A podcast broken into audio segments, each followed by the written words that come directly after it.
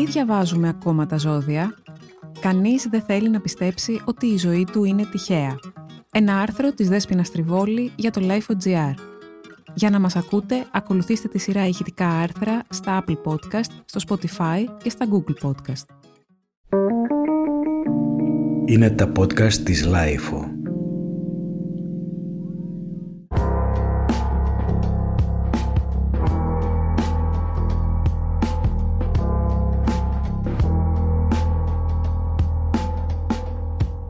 Δεν το συνηθίζω αυτό, αλλά νομίζω θα με καταλάβεις. Διάβασα ένα κείμενο που είχες γράψει παλιά για μια καφετζού και δεν είμαι καθόλου καλά. Υποφέρω, έχω χωρίσει. Θέλεις να μου δώσεις τη διεύθυνσή της; Λαμβάνω περίπου δύο τέτοια μηνύματα τον χρόνο στο Facebook. Μια-δυο φορές με έχουν ψάξει και εκεί που δουλεύω. Το 2010, στο πλαίσιο ενός αφιερώματος στη LiFO, βρέθηκα σε μια καφετζού. Το ραντεβού μου το έκλεισε γνωστός μιας συναδέλφου, γιατί η κυρία Μόνικα, που δεν λεγόταν Μόνικα, δεν έπρεπε να καταλάβει ότι είμαι δημοσιογράφος.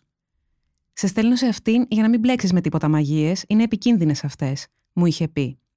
Το σπίτι της ήταν κάπου στη Λιωσίων, κοντά σε ένα πολωνέζικο μπακάλικο. Μέχρι τη στιγμή που έφτασε εκεί, είχα πάρει την όλη φάση τελείως στην πλάκα. Άλλαξα γνώμη όταν μπήκα στο δωμάτιο όπου έλεγε τον καφέ. Δεξιά μου ο ένας τοίχο ήταν γεμάτος με εικόνες της Παναγίας, πεντάλφες και κάτι παράξενες μεταξωτυπίες με πυραμίδες και μάτια. Το υπόλοιπο δωμάτιο ήταν καλυμμένο από το ταβάνι ως το πάτωμα με λινάτσα και εκεί πάνω ήταν καρφιτσωμένα τα τρόπεα της νίκης της, εκατοντάδες μπομπονιέρες και βαπτιστικά. Στο κείμενο είχα αλλάξει διάφορα, το όνομά της, την εμφάνισή της, αλλά είχα κάνει προφανές, ή τουλάχιστον έτσι νόμιζα, πως δεν είχε βρει κάτι ουσιαστικό για μένα, ούτε και με είχε συμβουλέψει κάτι που μου άλλαξε τη ζωή. Κάποια στιγμή αναρωτήθηκα γιατί δέκα χρόνια μετά άγνωστοι μου έστελναν ακόμα μηνύματα για να πάνε σε μια καφετζού που δεν είχε βρει σχεδόν τίποτα σωστό. Τι είναι αυτό που σπρώχνει τους ανθρώπους σε καφετζούδες, αστρολόγους και medium; Γιατί τόσα εκατομμύρια άνθρωποι διαβάζουν τα ζώδια με μανία;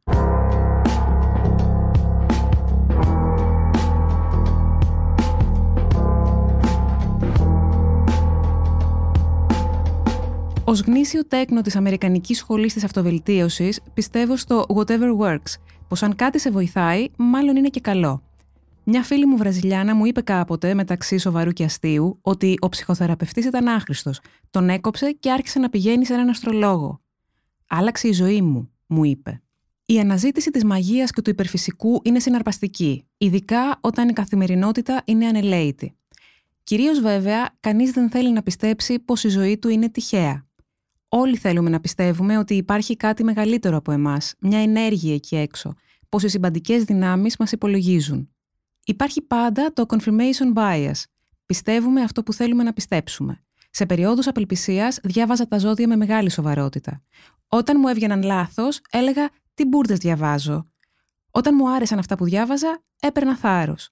Το κείμενο μου τότε ήταν μισοαστείο, μισοσοβαρό. Έγραφα ότι η καφετζού δοκίμασε όλα τα γράμματα της αλφαβήτας, έβλεπε ένα π, ένα χ, ένα β και ένα μ μέσα στο φλιτζάνι και με ρωτούσε για ανδρικά ονόματα. Ποιος είναι ο Πέτρος, βλέπω ένα μάκι κλπ. Στη συνέχεια ρωτούσε για γυναίκες που με ζήλευαν. Η ζωή μου ήταν γεμάτη μοχθηρέ συνυφάδες. Έλεγα την αλήθεια, αλλά δεν ήμουν απόλυτα ειλικρινής.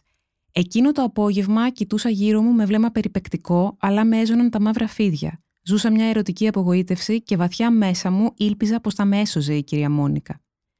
Πράγματι, μου είπε ότι το αντικείμενο του πόθου μου θα επέστρεφε, ότι ήταν ο έρωτας της ζωής μου και ότι θα ήμασταν για πάντα μαζί.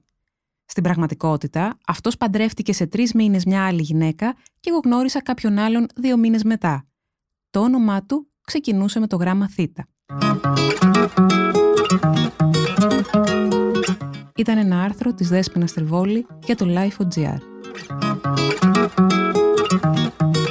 Τα podcast της LIFO ανανεώνονται καθημερινά και τα ακούτε μέσα από το LIFO.gr ή τις εφαρμογές της Apple, του Spotify ή της Google.